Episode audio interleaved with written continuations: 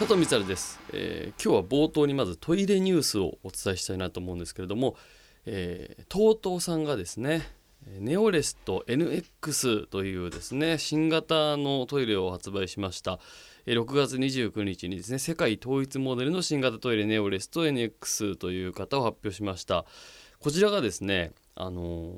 ー、何が既存のものと違うかと言いますとフォルムがですね非常にこう丸っこくてで小さくてちょっと本当にこの陶器の芸術作みたいな形をしておりましてですね。あの、まあ機能性ももちろん今のこの TOTO さんの持ち合わせてる綺麗除菌水だったりとか、まあ、あとセフィオンテクト加工だったりとか、まあ、あの節水機能だったりとかもう全部今 TOTO さんが持ってる技術力を全部そこにこう託したような方でなおかつ、えー、芸術作品のようなですねこの佇まいが特徴のネオレスと NX なんですけれども、えーまあ、こちら価格帯がですね、えー、57万円ということで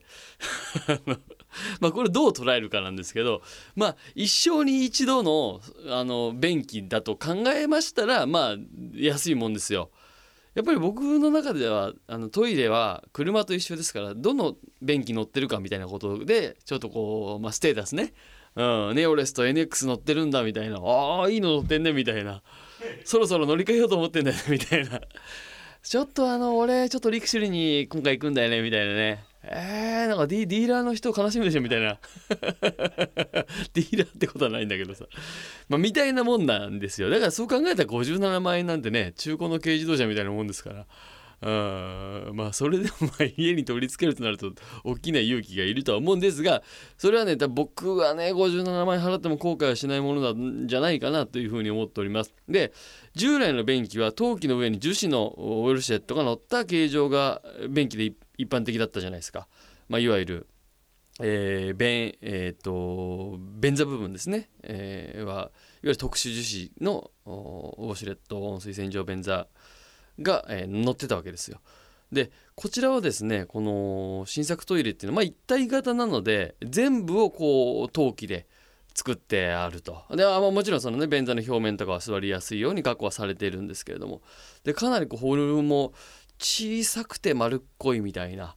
えー、形になってるのでこれはまたまあこの2017年現在最先端を行くトイレが新たに出たなというふうに思っております。でこれにですねやっぱあのー、リクシルさんがやはりあの一足先にというかアクアセラミックというですねまたこの樹脂、えーと、釉薬ですねこうツルツルになるこの加工の、まあ、いわゆるその TOTOでセフィオンテクト加工。でリクシルでいうとプロガードっていうのがあったんですそのプロガードの上を行くアクアセラミックというですねうんこう非常にこのツルツルがずっと綺麗綺麗がずっと続くと言われている加工の技術をえー、先駆けて発表してで今リクシルさんはこのアクアセラミックというのを非常に推してまして、まあ、汚れがつきにくいと。あこの、まあ、なかなか皆さん忙しい中トイレ掃除の時間もなるべくこう省略したい。あとはやっぱこのトイレ掃除苦手だなっていう人のために汚れをそもそももうつきにくくしてありますよ。そして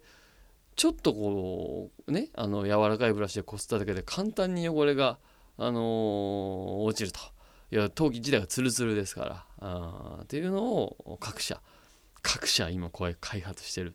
でこうまあじゃあ TOTO リクシルときてパナソニックもまあ黙っちゃいないぞということで。パナソニックといえば言わずと知られたアラウーノでございますね、えー、全自動掃除トイレと言われる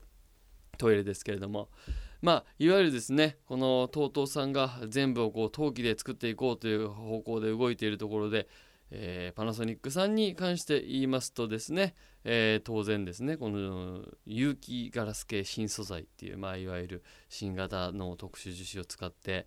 軽々この工場でおばさんが一人でも持てたと言われるですね洗うのというその樹脂とこのまたあの温水洗浄便座のこの相性がですねまたいいんですねこの加工がしやすいですから樹脂は。えー、ということでもうパナソニックの洗うのに関してはもう家電ということでちょっとまた TOTO リクシルとは違う形でですね、えー、こう何て言うんですかねこのだから衛生陶器のシェアにはパナソニック洗うの入ってこないですからね。衛生陶器のシェアまあ TOTO リクシルでまあほぼほぼ9割ぐらいですか、えー、言ってると思うんですけども衛生陶器のシェアじゃなくて温水洗浄便座シェアになると、え、TOTO リクシルパナソニックここの三つどもになってくるわけですね、うん、完全にだからもう商品として別次元別商品なんじゃないかななんていうふうにね僕は思っておりますけれども。まあそんなことで各社もう私がトイレの研究を始めた10年11年前の時点でトイレの技術はもうすでに天井だとも言われておりましたがこうやって毎年毎年各社職人さんやメーカーさんがこのですねこの切磋琢磨してですね技術をよりよくトイレ環境をトイレを良くしていこうと。もう驚きですよね。だってきれい除菌水なんてきれい除菌水っていうのは TOTO さんが開発した新しい技術ですけれどもきれい除菌水って水自体を一回電気分解しまして殺菌能力あ除菌能力のある水かにこう変えてでトイレをこう除菌してで下水か配管通って下水に流れる頃には通常の水に戻ってるっていうこんな技術をもう10年前に誰がこんなこと想像したかと。だからよく言うじゃないですか昔。あの、昔の人が想像した2020年とか。昔の人が想像したね2000何年みたいな。車が空飛んでるみたいな。いやこれはあの時に想像したものを軽々超えてくるぐらい想像を超えてると思うんですよね。うん、だからこのままいったらどうなっちゃうんだろうっていうで今今ねあの以前トートさんが作ったベッドサイドトイレっていうベッドのまあ介護用でね寝たきりの方なんかがトイレに行けないとで新たにその部屋にトイレを作るのも大変だっていうことでベッドサイドトイレというですねこのベッドの脇に置いてこのトイレ自体がこう稼働する動くことができるトイレっていうのを TOTO さんが作って。ですごくそれ便がねちゃんと配管まで届くのかっていうとあの粉砕圧縮システムっていうその便自体を細かくえして、えちゃんと圧力をかけて配管を通るような、え流れを組んだ技術を持った持ち合わせた、えトイレがですね。もうすでに出ていると。これがもうかれこれ多分34年前に開発されてますからここから高齢化社会になってねまあいろいろ需要も増えると思うんですよね。トイレ環境トイレ自体新しいトイレを作るなど。あとはまああのなかなか腰かがみにくい人とか洋式で座りにくいみたいな人にこう便座がリフトアップして便座がこう迎えに行って腰を乗せてで下がって用を足せるみたいなトイレももうすでにできてたりするんで。まあでもここから、えー、高齢化社会に向けて新たな技術もどんどんどんどん生まれてきて。でやっぱりあのずっと節水化というところで各社競っておりまして、まあ、なんでかと言いますと、まあ、当然世界的に水不足だということは言われておりまして。で日本はなかなか、まあ、蛇口ひねれ水出てくるみたいな、まあ、当然出てくるんですけどもちょっと水が不足するとかっていうのは、まあ、夏場にね例えばこう水不足のあ大変だみたいなダムの貯水率が何パーとかこのぐらい干上がってるみたいなのがたまにありますけどまあなんかね喉元過ぎればじゃないですけど気づいたらまた全然蛇口思いっきりひねってるみたいな方もたくさんいらっしゃると思うんですけども、まあ、そうじゃなくて結構世界的に見るともっと深刻で本当に1回のトイレ流すの水の節水制限をしてるあの地域とかも世界的にはあったりするぐらい実はあのちょっとその節水っていう動きが世界的に高まっている中でで日本の各メーカーが今これだけ節水をやってるっていうのは、えっと、実はですねこのまああのその市場の、えっと、シェアを世界にもこう売り出していこうという時にやはり当然物がいいっていう大前提もクリアしつつもその節水っていうところもしっかりアプローチしているっていうところで物を作っていこうと。でまあ世界に売っていこうというね、まあ、当然日本ではこうもう人口も少なくなってってで要は物がもう良くなりすぎてて一回つけてじゃあ次に付け替えるかっていうと数十年それでいけたりするわけですよ陶器時代の性能が良すぎて。ということはトイレってまあ当然誰しも毎日使うものだから新しい建築物が立ちゃトイレが売れるしでリフォームすりゃトイレが売れるしっていうことではあるんですけれども、まあ、日本っていう狭い地域の中だけじゃなくて世界のトイレを見据えていこう世界のトイレを逆に良くしていこうとトイレ環境をまず整えていこうと。でリクシルさんがね、あのー、今やってますけど CM なんかでもピエール滝さんとか、えー、やってますけれどもあのまさにこの私佐藤 SATO と書いて佐藤ですねあのリクシルさんがやってるのがですねセーフティートイレットの略だったかな、えっと、トイレがないところにこの簡易的に置けるトイ置ける、えっと、トイレっていうのを開発したんですよリクシルさんが。でこれが何がすごいかっていうとこの SATO 佐藤はですね何がすごいかと言いますと要はあのかなり簡易的に作れるシステムで現地で作って現地で販売できるっていうだからこっちで作って売るとかじゃなくてえ現地の雇用も生み出すことができるっていうシステムなんですよ。で、えー、とそれを今世界に広めていこうということでまだまだこの屋外排泄をしている人口も何億人もいらっしゃって